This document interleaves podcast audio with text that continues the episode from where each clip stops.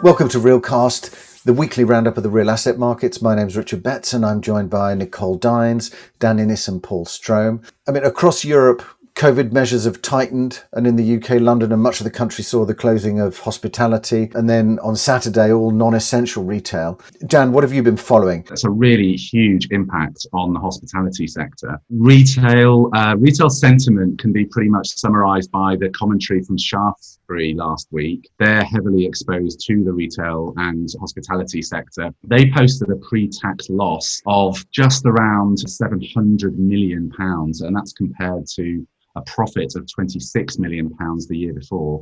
Um, and they said that the value of their assets had tumbled by about a fifth down to 3.1 billion. Um, but um, despite that, many people are still thinking that Shaftesbury, who raised oh, 300 million pounds um, in a new equity raise last month, that they may still be well positioned to emerge intact. Elsewhere, um, other stock exchange uh, trading announcements last week included that from Capital and Regional, um, with some more positive news actually. So Lawrence Hutchings, chief exec of Capital and Regional, he said that although government restrictions are likely to become the norm and a feature for a period of time, that it's been encouraging for them to see 30 leasing transactions completed that year and pretty much an encouraging pipeline of deals coming through. Interestingly, we talked about Arcadia last week. Well, Capital and Regional only has one unit let to Arcadia, and, and that exposure is less than £100,000 a year.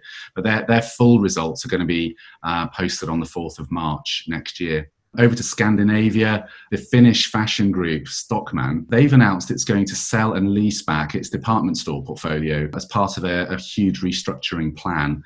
Um, so they have iconic landmark buildings in Helsinki, Tallinn, and Riga, and they say that the proceeds from those sales are going to be used to pay off debts. And the firms made a stock exchange announcement last week, um, and they noted that its current liabilities amount to nearly 740 million euros. And last point, the listed Swedish group Heimstaden, they're finishing the year off with a bit of a flourish. They've bought the Danish residential portfolio for 1.6 billion euros. That's 16.6 million kroner. Um, and that's the biggest transaction in the Nordics this year. But it's mainly terraced housing across Denmark, just over 6,000 properties, totaling nearly 600,000 square meters of residential and just under 200,000 square meters of commercial. Plus, actually, they also have nine uh, development plots as well.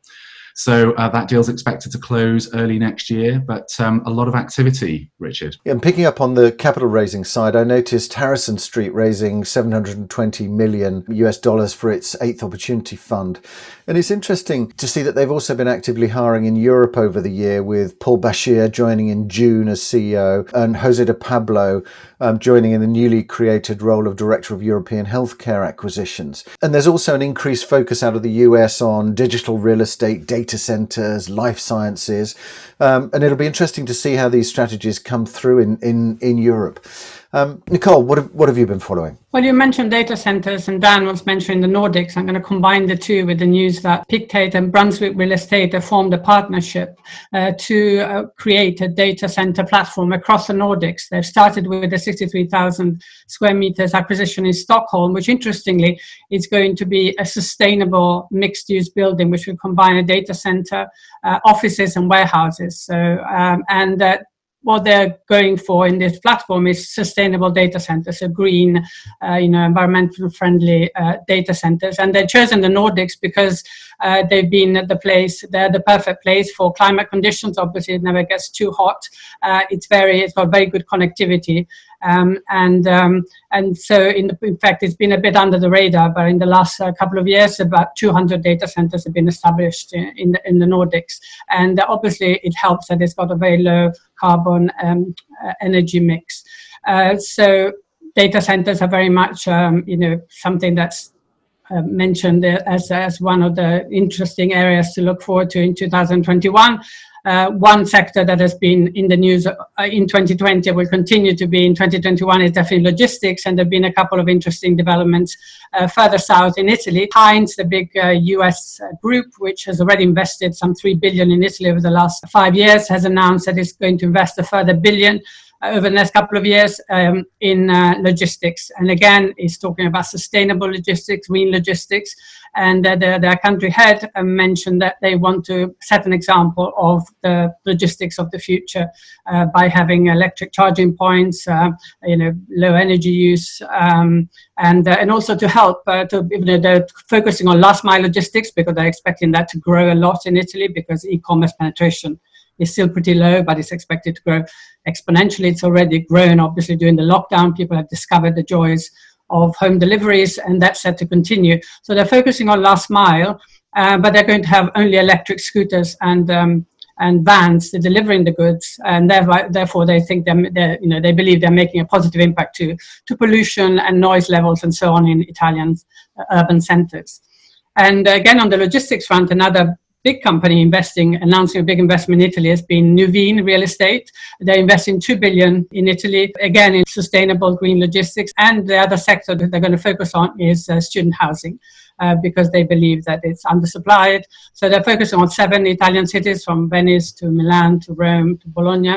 And, um, and that's uh, going to make quite, quite an impact. And uh, they also sent had a warning on uh, on logistics, they said it is a big sector. We are investing in it in Italy. It's definitely got to have a future where you've got to choose your locations carefully. Not every logistic asset is going to be a good one. Yeah, and a lot of focus on, on these new areas. And I also noticed that AEW had raised 410 million euros, aiming to meet the changing demand for property and focused on office, logistics, and resi. And in general, there's just been a, a lot of other news around logistics over the week, Paul. Yeah, the deals have been coming thick and fast. And on Friday, Singaporean sovereign wealth fund GIC and New York listed Kennedy Wilson announced a new joint venture to acquire and manage urban logistics properties in the UK with potential to expand into Ireland and into Spain. This joint venture is being seeded with a, a $220 million portfolio of 18 urban logistics assets in prime locations in the UK. Additional last mile centres will be sought with a target of around a billion dollars. GIC is the owner of P3 Logistics parks, which is present and very active and expansive throughout continental Europe. So this is a, a UK logistics opportunity primarily. Uh, and it'll be interesting to learn the financial basis of the deal, particularly occurring with so much Brexit uncertainty still hanging over the UK. Patrizia, the German company, announced it has transferred a 500 million German logistics portfolio to a new fund established for AEW again. This portfolio is uh, 285,000 square meters, uh, 14 assets, and includes major German cities. And these deals followed the Thursday announcement by AXA that it was expanding its logistics portfolio with a 720 million euro purchase in the US, bringing to around a billion the amount it's uh, announced it's spent on the sector this month. And the deal increases AXA's worldwide logistics portfolio to about 3.8 million square meters in 10 countries and the, the value of uh, 2.9 billion euros. There were other smaller deals too. DWS paid 141.6 million for a logistics property in Jönköping, Sweden. Its second deal in Sweden in December. It earlier announced forward funding a 146 million logistics scheme in Eskilstuna for co-op logistic. We're seeing investors achieving scale as quickly as they can, and the results are, are really quite dramatic. Uh, the motives are familiar. Logistics was already on the rise. Traditional retail was in transition to a hybrid online bricks and mortar formula, and COVID has dramatically accelerated the process. And this is our last episode of, uh, of Realcast for 2020. So thank you, Nicole, Paul, and Dan. Thank you to all the contributors to Realcast over the year. And thank you for joining us in 2020. Best wishes to you for the holiday season. Stay safe, stay well, and look forward to seeing you in 2021.